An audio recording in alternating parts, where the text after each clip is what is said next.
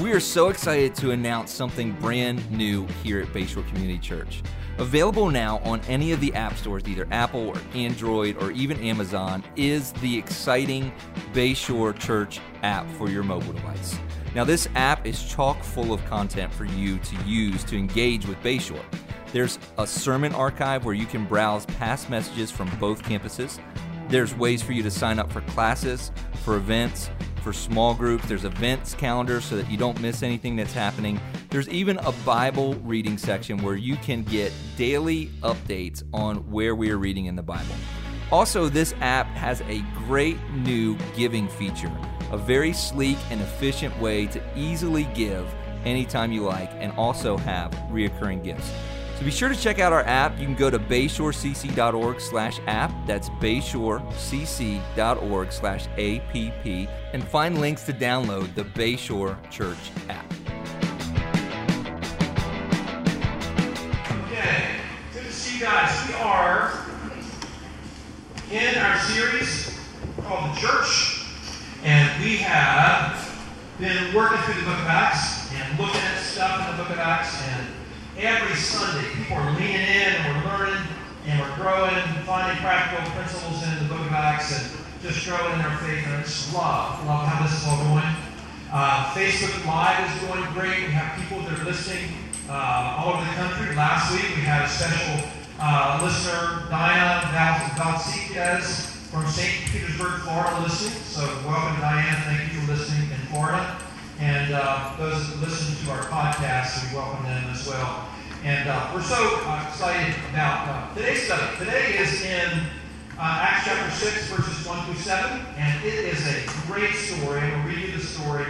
We're going to look at what the story means, and then we're going to find practical principles that are, are buried in this, in this story. I love this story. So here it is Acts 6, verses 1 through 7. In those days, when the number of disciples was increasing, the Grecian Jews among them complained against the Hebraic Jews because their widows were being overlooked in the daily distribution of food. So the twelve gathered all the disciples together and said, It would not be right for us to neglect the ministry of the Word of God in order to wait on tables. Brothers, choose seven men from among you who are known to be full of the Spirit and wisdom, and we will return this responsibility over to them and will give our attention to prayer and the ministry of the Word. The proposal pleased the whole group. They chose Stephen, a man full of faith and the Holy Spirit and also Philip, Prochorus, Nicanor, Timon, Parmenas, and Nicholas from Antioch, a convert to Judaism. They presented these men to the apostles, who prayed and laid their hands on them. So the word of God spread. The number of the disciples in Jerusalem increased rapidly, and a large number of priests became obedient to the faith. Now, this is a great story for a lot of reasons because it shows us how to deal with conflict. Uh, and the reason I love this story in the book of Acts is this, this story helps us to see the imperfections of the early church. We have a tendency to idealize the primitive church in the book of Acts. We, we just say, if we could just be like the church in the book of Acts, then we would be a great church. Well, that's probably true, but one of the things we need to remember is this church was not perfect. This church has had issues. And the reason it had issues is because it had a lot of people. A lot of people in. This church in the back is growing rapidly. Whenever you grow rapidly, you have more people. And because you have more people, you have the propensity for more problems. Now, what's important for us to know is is there is no such thing as a perfect marriage. There is no such thing as a perfect family. There is no such thing as a perfect church or a perfect company or a perfect country or a perfect government. Anything that has people involved, you're going to have challenges. And so this is the context of this story. The church is growing. It says it's growing. In those days, the number of disciples was increasing. So the church is growing. You got this, uh, this acceleration growth because you have all these new people uh, that are flooding into the church. There's tension that occurs, and there's some things that have to be worked out, and there has to be some solutions to some problems. And also, whenever an organization, be it a church, a company, whatever, whenever uh, an organization grows, there, there comes in play the need for new systems and structure to accommodate that growth. So what we see happening in this in this story is the church has been pretty primitive and pretty simple. It's been sort of you know a group of people, everybody kind of knew each other, and now it's grown, and, and now there, there's a need for more structure. There's a need for some administration to keep things going. Now, even though it's organic and the Holy Spirit's moving and God is doing great things, it doesn't preclude the fact that you still have to have structure where you have the life of God. So that's what's happening in the story. And, uh, and the apostles deal with the complaint that's happening. There's a, there's a complaint. There's an undercurrent of discontent in the church. So the apostles deal with it. And they do a magnificent job selling the problem. They get an A plus in solving the problem. Now I've wondered about this. Maybe you've wondered about this. Thinking about great presidents. Are great presidents made for challenging times in history? Or do challenging times in history make great presidents? I wonder about that. I wonder if Abraham Lincoln was a great president, or if the challenges he went through made him a great president. You know, he didn't know much about government.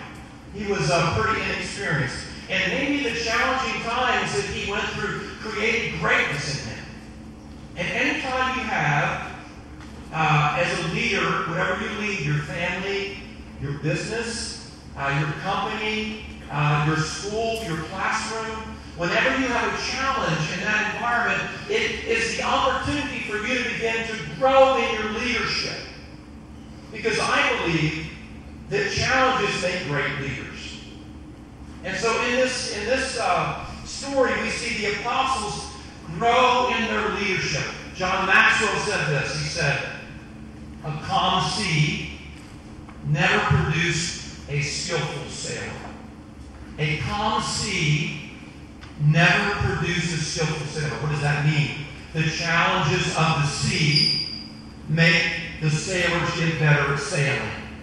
So say this with me. Problems will develop me into a better leader. So that's the good thing this morning. So what's happening in the story? Well, it, it, it revolves around widows. Widows primarily female widows, probably all female widows in the story, that uh, have needs. Now, let's think about their world was not our world. They lived in a world where there was no Social Security. They lived in a world where there was no pension. They didn't even have refrigerators. You had to get your food every day. So if you're a widower and you don't have family to take care of you, it's very realistic that you could actually literally starve to death. Because in this, uh, in this world that these women lived in, they needed help when they became widows. Older people, there were no nursing homes, there weren't any places to put it. And, and you can think about what it's like for people to age in this environment. And when they lose their husband, a woman in this culture was extremely dependent on her husband.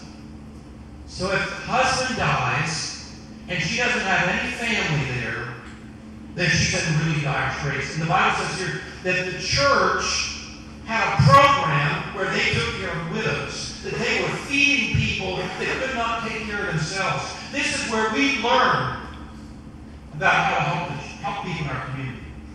Because the early church was practical in caring for people's needs. They show one of the great values of this church is we want to take care of people's needs when they're hurting.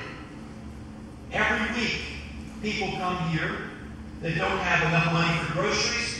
We help them with groceries, and uh, people come here and they have needs. And our church, we roll up our sleeves and we learn from the church, and we help people with their practical needs. Some of you, many of you are involved with those ministries. And sometimes you don't maybe know everything that goes on here at Bayshore. Thinks we do. A couple weeks ago, we got a call from a, a counselor, a Christian counselor, uh, and he called us and he said, listen, there's a man in the community that needs counseling. He's called. He can't afford counseling. He, he's a he's a he's a veteran. He's been involved in combat, and he's had horrific experiences and has post-traumatic stress syndrome, and he needs some help. Would you guys help pay for his counseling? Well, you know, we jumped right on that. Took care of him, and he's being counseled. And, and you give on Sunday, and you're contributing, one of the things Bayshore is, we are helping people because the early church taught us that, that we're supposed to help people that are hurting. You say it?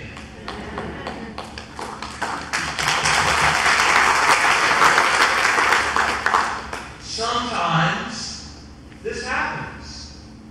And I don't get up and announce this on Sunday morning. Sometimes people call here. They had a horrible thing happen in their life, and they have a loved one that's passed away, and they don't have any money. They don't have any money for a funeral.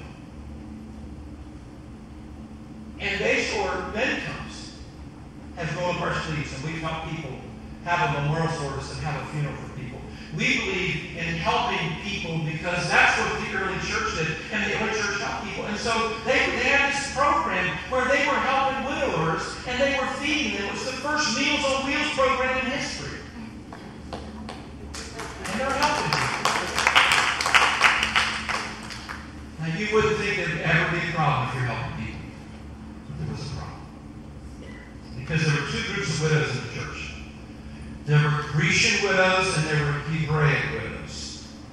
Now, the Grecian widows were out of towners. They were people that were raised somewhere in the Roman Empire and in, in Greek culture. They spoke, they spoke Greek and they had migrated into, uh, into Jerusalem. Uh, one, one particular writer says that people that were older, widowers that were older in that community felt it was important for them to go to Jerusalem and to live out their final days and be buried in Jerusalem. So you've got these out-of-towners. Maybe some of these people were there from uh, the day of Pentecost and they had families, whatever. But you've got people in that are out-of-towners that are Jewish. The early church primarily was Jewish, not Gentile, and became Gentile later, mixed in. But it was early on, the early days, was mainly Jewish people. So we're talking about Jewish people that speak Greek and are uh, exposed and exposed to Greek culture. And they're, they're outsiders, they're out of towners. Then you got the Hebraic widows, and they're people that lived in Jerusalem and the surrounding areas, and they spoke Hebrew or Aramaic, is what Jesus spoke. Jesus spoke Aramaic, and he, they spoke Aramaic, and they read Hebrew, and they were exposed to Hebrew culture. So you got two different cultures, and they were they're the in-towners. They're the, they're, the, they're the people that are from, they're the locals. Now think about this way. Our community is growing rapidly. And we've got people here from the Eastern Shore. They're from the Eastern Shore. I'm from the Eastern Shore. I'm from Western Sussex County. I went to a party last night over at the Elks Club in Seaford with my high school uh, friends, and we all celebrated our 60th birthday. We, we weren't able to dance, and we quick enough to dance. We watched ourselves on video dancing years ago. And uh, and these are all Western Sussex County people. They're just good old Sussex County people. And that's me. Good old Sussex County. Now you know, you're from Sussex County, if you eat scrapple. How many of you here eat scrapple? Raise your hand if you eat scrapple. There you go. You're a scrapple eater. So I used to be a scrapple eater, but I could read the label, and then I could eat scrapple. In our community, we got people moving here from Pennsylvania, New Jersey, Washington, uh, New York. Uh, they're coming from everywhere because we've got such a beautiful place here, and they're all coming. Now, let me ask you a question. First of all, I want to ask you if you are local, if you were raised on the Eastern Shore, I want to ask you to stand up. Stand up. If you were raised on the Eastern Shore, if you were local. Just stand up. You raise your hand. You eat scrapple. You are local. East. There you go. Look, look around. Okay. There you go. Now, you guys, wait before you down. You are the Hebraic widows. You are the Hebraic widows. You're the Hebrew widows. Now, you guys sit down. Now, those of you, you come here. You come here from somewhere else. You can't even understand how these people talk. what the world? Is it water or is it water? What the world are you doing?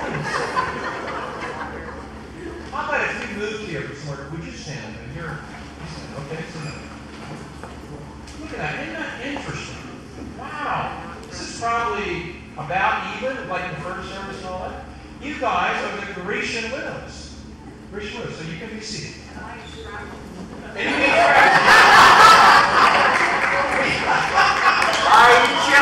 Wow. We have a couple Susquehanna converts here. That's really exciting. You know? Well, this is this is the tension in the early church. The early church had they had the locals and they had the outsiders. And what they felt in the early church. Now, here's what's interesting about the story. Was there a problem where the were the Grecian widows really being slighted, or did they were being slighted? I don't know the answer to that. I think probably they were really being slighted in some way.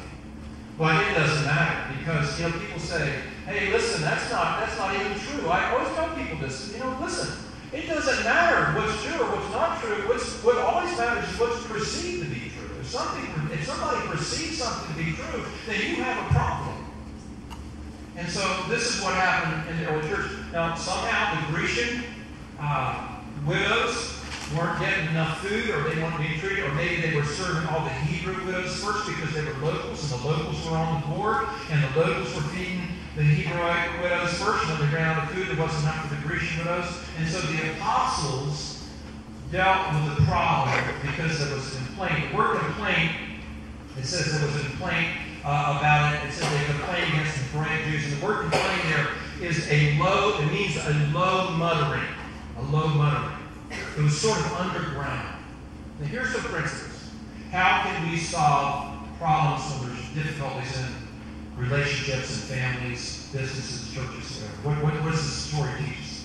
First of all, it says, it teaches us to get the problem out in the open get the problem out of the open. The apostles called a meeting. They got everybody together. It says they called all the disciples together. And they acknowledged that there was problem. They got the problem in the open. Listen, when there's a problem in a marriage, when there's a problem in a company, when there's a problem in a church, and everything is being suppressed and nothing's really being processed, the problems that are forged underground become more toxic and more difficult.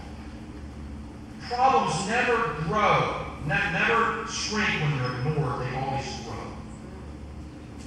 And there's some things sometimes that you just got to get out in the open. You got to get it out in the open.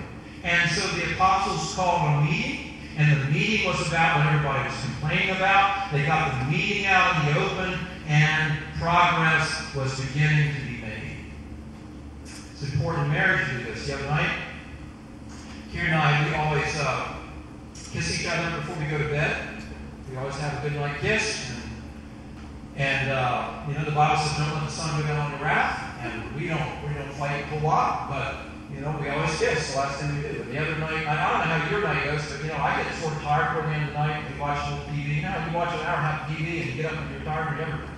So we go to we go to you know try to go to bed, and when we get in the bathroom, you got to take your your medication. When you get older, you know your your, your medication it looks like a pharmacy. 20 minutes worth of taking pills, shut that thing. So we finally get our pills and brush our teeth and do the, uh, the uh, Waterpik and do our thing.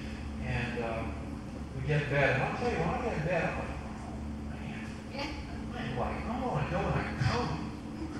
And so tradition, Karen leaves over and she kisses me and we kiss each other. So the other night she, she leaned over and she said, I'm not kissing you I said, uh, Houston, we have a problem. There's something going on here. And uh, she said to me, she said, honey, you know, every night I take the initiative, I bend over and I kiss you, and uh, you don't initiate that. And so I leaned up to meet her halfway, and she pulled all the way away.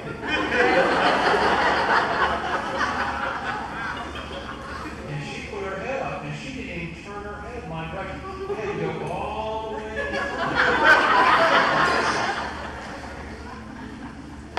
gave her a kiss. And I realized there was something that had been bothering her. And she just got out of it. And every night, you know, I'm kissing her and I'm curling her toes every night. I'm, I'm giving her a good kiss every night. Sometimes,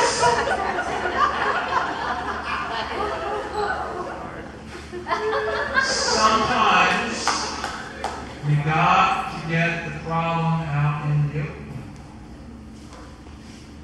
Because what is concealed will not heal. What is concealed will not heal. Great story in the ministry of Jesus, Luke chapter 5, is all about the Sabbath and this conflict with the Sabbath. There was this man that came with a withered hand. Luke says it was his right hand. Uh, Mark is probably the first gospel that recorded the story. Doesn't indicate what hand it was. But it was a man that had a withered hand that was in a meeting where Jesus was. And you know, if you have a withered hand, I don't think you ever wear short sleeve shirts. I think you always wear long sleeve shirts, and I think you wear long sleeve shirts that are too long and you kind of cover up that hand because you don't want anybody to see that withered hand. So Jesus calls the man to stand up, and the man stands up in front of everybody, and he says, Stretch forth your withered hand. And he stretched forth that right withered hand out in front, and that withered hand was miraculously healed. The principle in the story is that which is concealed cannot heal. So the apostles, when they're dealing with this problem, they get the problem out in the open. They get the problem out in the open. And they admit that there's a problem. They, they, they, they, they don't deny the problem, but they get the problem out the open. Very, very important principle. And that, that's, that's found in the story. The apostles could have easily uh, not paid attention to the problem. They could have easily uh, not looked at the issue. They could have avoided it, but they got the problem out of you. Now remember, when I was uh, first pastor here, and I was very young, and there were some problems that needed to be addressed, and I remember I was sort of like Marty McFly on Back to the Future. I don't like confrontation. And boy, I kind of let it go on. And I went to this conference and uh, I think it was in St. Simon's, uh, Florida, St. Simon's Island, Florida. And I was at this conference, and, and uh, uh, this guy named Hagee, John Hagee, John Hagee was there. You may have seen him, big guy. John Hagee was there. And, and he was preaching, and he said this at every meeting. Every meeting he said this. He said, if you have a problem in your church, pull it up by the roots and go home and eat it for lunch. He must have said that 20 times. But what I heard him say was, was if you have a problem, you can't avoid it. You've gotta get it out in the open, and you gotta deal with it. So say this, say this with me. What is concealed cannot heal. Only when you reveal it can you heal. So that's the first thing. The second thing in the story is, is the apostles uh, their position. Now, if, if you're trying to you're trying to solve a problem, you got to get out in the open. Secondly, you have to own your position. What's important to you. You have to be honest about you, what's important. The apostles said this. They said it's not right for us to neglect the Word of God in order to wait on tables. Basically, what they were saying was, was we feel like that we're not, when he talks about them waiting on tables, it's not that the apostles weren't willing to serve or help and that kind of thing. The word table there in the Greek has to do with administrative tables, handling money, administrating something.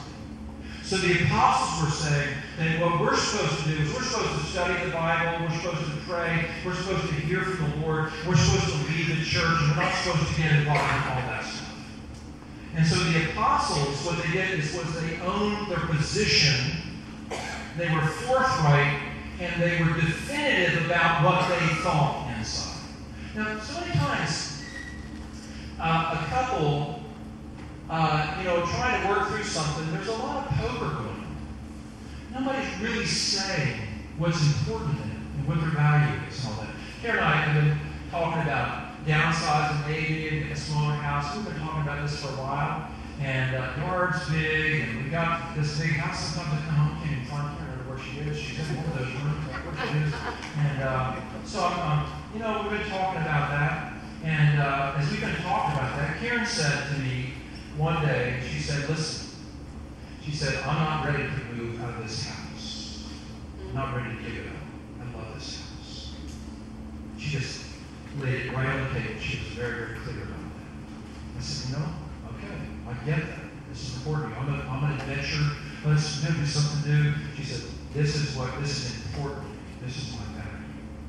So when I heard that, it, it, it really, you know, when, when you have somebody that lays the cards on the table and they say, this is what's important to me, what it does is you're able to then gauge how far you are apart on things. Sometimes you're not that far apart, sometimes you're further apart. And so we recognized that that's where we were. And I, I said, listen, I can live with that. And I love the house too. So we talked about it. We got that all worked out and settled. And, uh, and I said, you know, it's just a big yard, and I hate cutting all that grass all the time. And she said, listen, I love, Love to watch that handsome bow-headed man out there on the lawnmower. I said, well, that's, that's doing it for you, baby. I'm going to do it.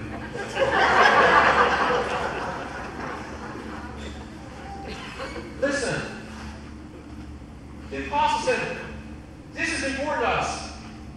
And some of this company, you need to know this is a non-negotiable. This is important to us.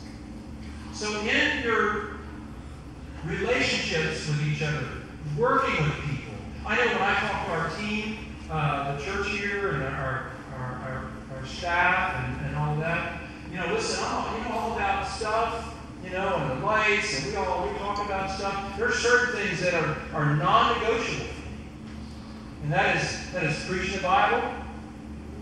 Uh, we're going to do it cool and trendy, but we're never going to we're never going to duck what the Bible says. We love the Bible. We love Jesus, and uh, uh, the, the, the, the, methods may have changed, but the message is the same. And I believe in the Scriptures. And my team knows that. They know that. Hey, listen, we're going to be faithful to Jesus and faithful to the Word, regardless of what comes and what kind of pressure comes.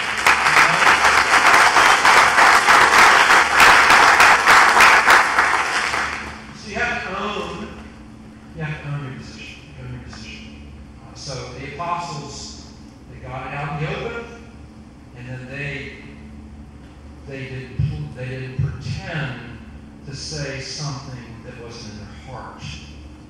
They didn't pretend that they were for something they really weren't for. And they were honest about that. And that's very, very important we do that. You can't have real progress without honesty about where you are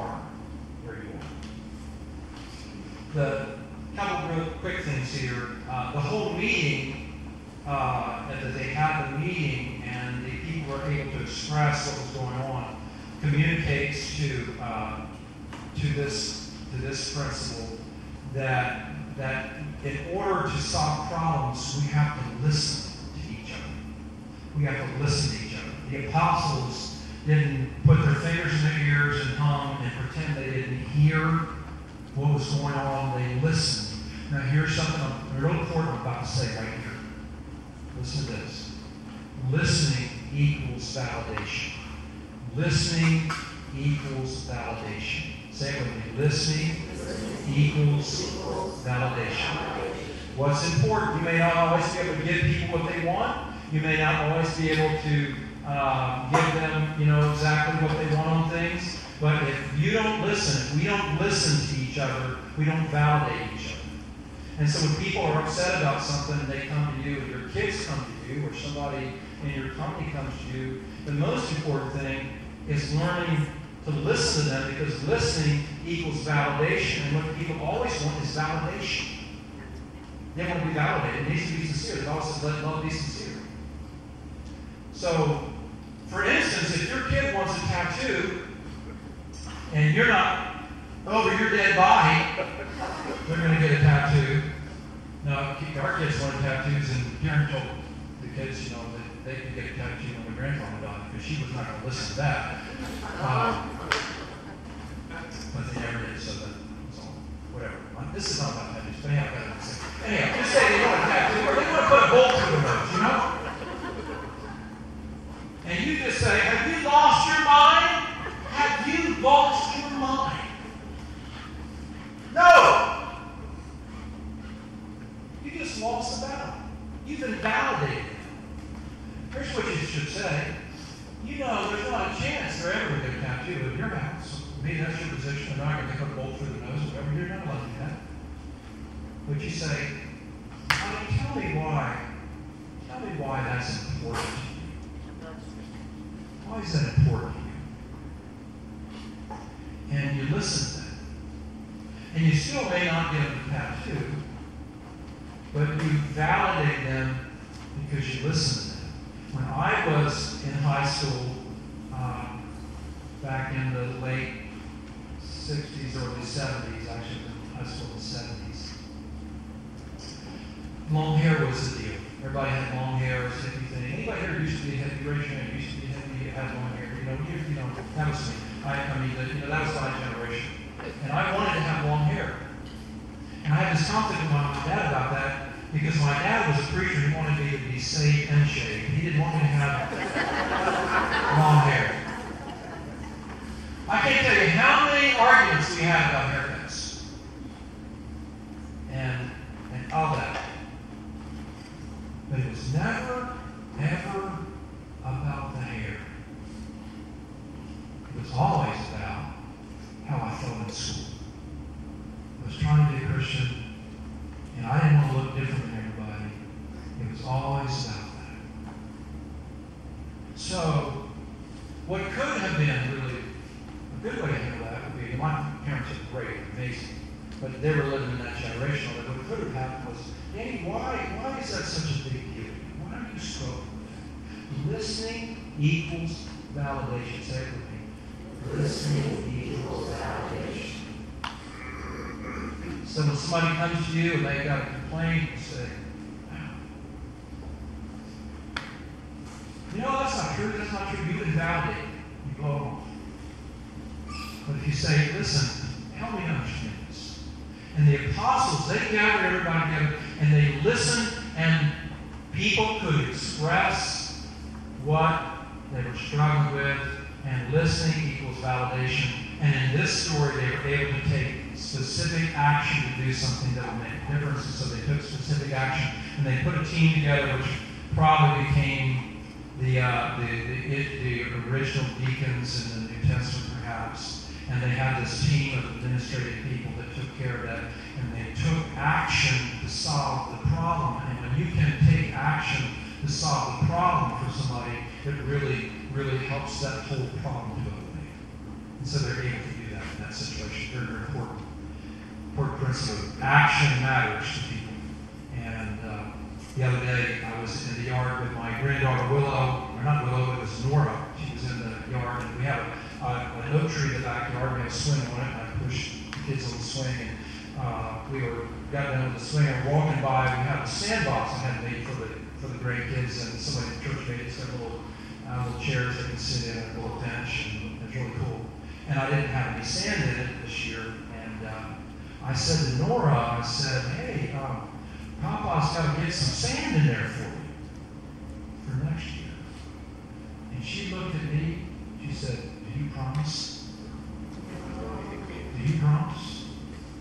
She caught me completely off guard. You know, I was probably just saying that at that point, but I'm going to get some sand. Because action says, I need it. I want to help you.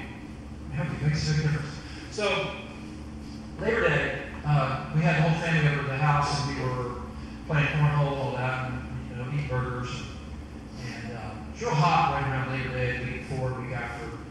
And so we were playing cornhole and a good time. And then after everybody left, I couldn't find my flip flops. I had these uh, uh, these Croc flip flops, and uh, so it was like the next day or two. I couldn't find my flip flops anywhere. It's like, where did they go? But in the back deck, somebody had left flip flops there. And I thought what had happened, somebody had taken my, had taken my Croc flip-flops, and uh, they had, you know, left theirs in their place, because I have kind of big feet. I have big feet, and I wear size 12, 13, because I just wear 14. So anyhow, I big. So, uh, so I took a picture of these little flip flops. They're like look like they're like size seven or eight. I took a picture of them and uh, sent them to Tim and Joel. I said, listen, if you happen to leave your flip flops here and take my flip flops and uh, by mistake, and they sent me a text back, no, Dad, we didn't. We got our flip flops. And David Kerr was staying with us, I sent him a text in Texas. Did you happen to take my flip flops? No. So they were just listening. And I just left those flip flops out there, and I thought, well, I guess I'm lost those big Croc flip flops. I love those Croc flip flops. They're amazing. So, um, so one day I was out there, and I, I just happened to pick them up. I looked at them. They were Croc flip flops. I turned them over, and it was size 13, which I wear. What had happened, they had been left in the sun, and they shrunk. They shrunk up. I tried to put it it's like, it's like I couldn't get my, my, my toes in. It was like they were tiny. So, I take the Croc flip-flops back to the Croc store in Rehoboth, the Croc outlet there, and I walk in, I said, hey, listen, I'm sorry, I'm just going to ask this, you know, I showed my little baby flip-flops. and I said, uh, you know, is there like, are these supposed to do that? Are they supposed to shrink up like that? She said, well, sir, I'm sorry, you know, on your receipt it says not to leave them in the sun. And she showed me a sign there by the cash register, please don't leave your Croc flip-flops in the sun. I said, oh, I'm sorry. I said, well, I didn't know. I just thought I'd ask. I thought maybe there's no warranty or anything where I can get a new pair of flip-flops. She said, no. I said, well, that's okay. No big deal. So started walking away. She said, I don't go anywhere. She said, I'm going to get the manager. To see what we can do. The manager out there, they're all looking at my little mini flip-flops. and the manager said, listen, get yourself some flip-flops. You know, I know you, you're really stupid doing that, but it's fine. I get some flip-flops. And they, whatever flip-flops you want. So, you know, like, they were in the back room trying to find flip-flops for me, and because I got the big flip-flops, and I got a new pair of flip-flops, a new pair of Croc flip-flops. And I'm a Croc fan right now.